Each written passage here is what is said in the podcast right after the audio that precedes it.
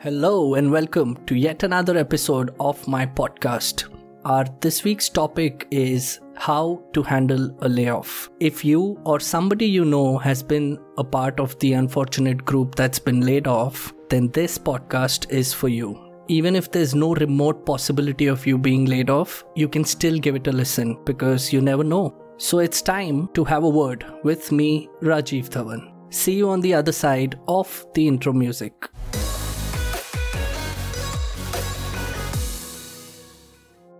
According to recent data, over 250,000 employees have been laid off in 2022 across a thousand companies. And this data is only until November 2022. This data also doesn't include a lot of small and medium sized tech and non tech companies. In fact, very recently, even Morgan Stanley announced a mass layoff of 1,600 employees, which is roughly 2% of their workforce. So it's unfortunate, but the fact is that the layoff season is here. So while layoff is a big buzzword going on, let's understand the difference between layoff and firing. A layoff is typically done to cut costs. That's a tool that companies use to cut down costs when the inflation is high, when the interest rates are high. But if you've been fired, then it completely depends on your competence. So, coming back to the topic of this episode on how you can handle a layoff, here I'll be sharing a few tips, few ideas on what you can do if you've been a part of this group. First, accept, breathe in, and grieve. It's important that you give yourself time to grieve. Rushing the process of grief is not going to help you one bit, as it might remain unhealed and not allow you to focus on other things. Next, Slowly try to look at things that you're grateful in life for. Gratitude is a very powerful tool. And if you're grateful for things around you, small tiny things that can give you some sense of gratitude, it'll be a great help in your healing journey.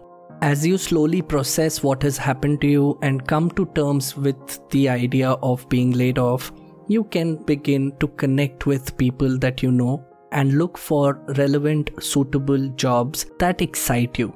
But do not go on a rampant spree applying for every single job out there because that can actually be counterproductive and you can end up minimizing your possibility of getting a job. Once you shortlist a few jobs that you think you'll be a great fit for, sit down and put together your CV and a good cover letter which matches each of these job descriptions. You can even look at editing your CV and cover letter to make sure that it's relevant to every job opportunity that you're applying for. And while at it, remember a lot of big companies use an ATS software, which is a way for them to screen a lot of CVs that they receive. So make sure that your CV and your cover letter is extremely ATS compliant for every single job that you're applying. A lot of recruiters look at your LinkedIn profile, so you have to make sure that your LinkedIn profile is also extremely compliant to whatever you're mentioning in your CV and cover letter. Next, it's time for you to connect with people explore your opportunities, look at your network, and see who are those people who can actually help you get a job. Sometimes people you least expect from could be of great help. You can also choose to connect with people you don't know and let them know about the fact that you're looking out for a job. I do understand that layoff can be a tough situation to deal with, but this is when your mindset matters the most. A layoff is not a certificate of your abilities. Some of the most tenured, experienced, and senior professionals have had to go through an experience like this. So you are no different. Anybody can be in your position. It's important that you look at it as a temporary setback and not a permanent damage. At least in your mind, you have to look at it as just an unfortunate situation. And I do understand that this is not a mindset you can have during a situation of distress like this but it's imperative for you to slowly work towards a mindset of positivity. Next, you'll have two options. Either you can crib about the situation that you're in, or you can utilize this time to upskill yourself for the next job opportunity that you will get.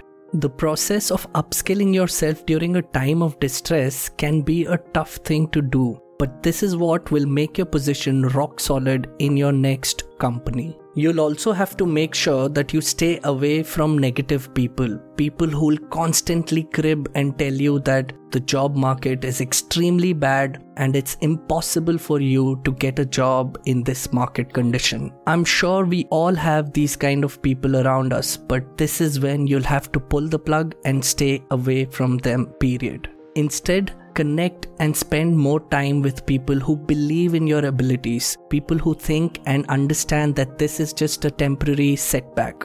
Now, I know that I am sitting here and I'm just talking stuff on a podcast. It could be very easy for me to say things, but it is tough for you to do all of this, and that's fine as well because not everybody can deal with all the situations to the best of their abilities. If you feel that all this is extremely overwhelming, seek professional help. Do not be embarrassed to look out for professional help if you feel that this is taking a huge toll on you. Just because somebody you know dealt better with a layoff does not mean or imply that even you should be able to deal with it in the same way. We are all different people, we are all individuals, and we all have different strengths and weaknesses. Maybe there are hundred other things that you're really good at, but other people aren't. When you're also looking for a job, don't just rush into it. Give it some time, apply for a couple of jobs, wait, and then repeat the process. It's important that you give yourself that break. Remember that all this preparation is a run up to an interview because tomorrow, when you apply for a job and you get a call, you have to be in great shape mentally and emotionally to be able to crack the interview. This is when self belief is also equally helpful. Understand this if you were really incompetent, you would have never ever gotten the job in the first place, and you would never be able to sustain it for a while. So don't stop believing in yourself. To feel better, you can also reflect on some of the achievements you've had over the years. Finally, I know that all this is easier said than done, but let me tell you if there are things that are contrary to what I've mentioned, but you'd like to do them, and if they give you comfort or confidence, please go ahead and do it. What's more important than somebody talking on a podcast is that you are comfortable and positive during this entire process. We have discussed various aspects of a layoff. We've spoken about acceptance, we've spoken about making small progress, not taking too much load, and if you feel overwhelmed, you can always look for professional help. Beyond all this, we've also looked at how you can connect with people in your network and seek help. There's also been a discussion on your mental and emotional well being. But one thing that we did not talk about so far is your financial well being. After a layoff, the first thing that comes to our mind is how will we manage our finances? And that is something that we all need to plan towards. The first thing is to start saving for a rainy day. This should be ideally done during your good times as well. In case you've not been able to do that for some reason, the next thing that you can do is at least look at cutting down expenses that you feel are not adding enough value and things and services that you can do without. If you are in deep financial trouble, you will have to take some tough financial calls. You'll have to change your approach and your spending style. With this, we come to the end of this week's episode. I hope you liked this piece of content. If you did, please share. I'm sure you will positively impact someone. Thank you.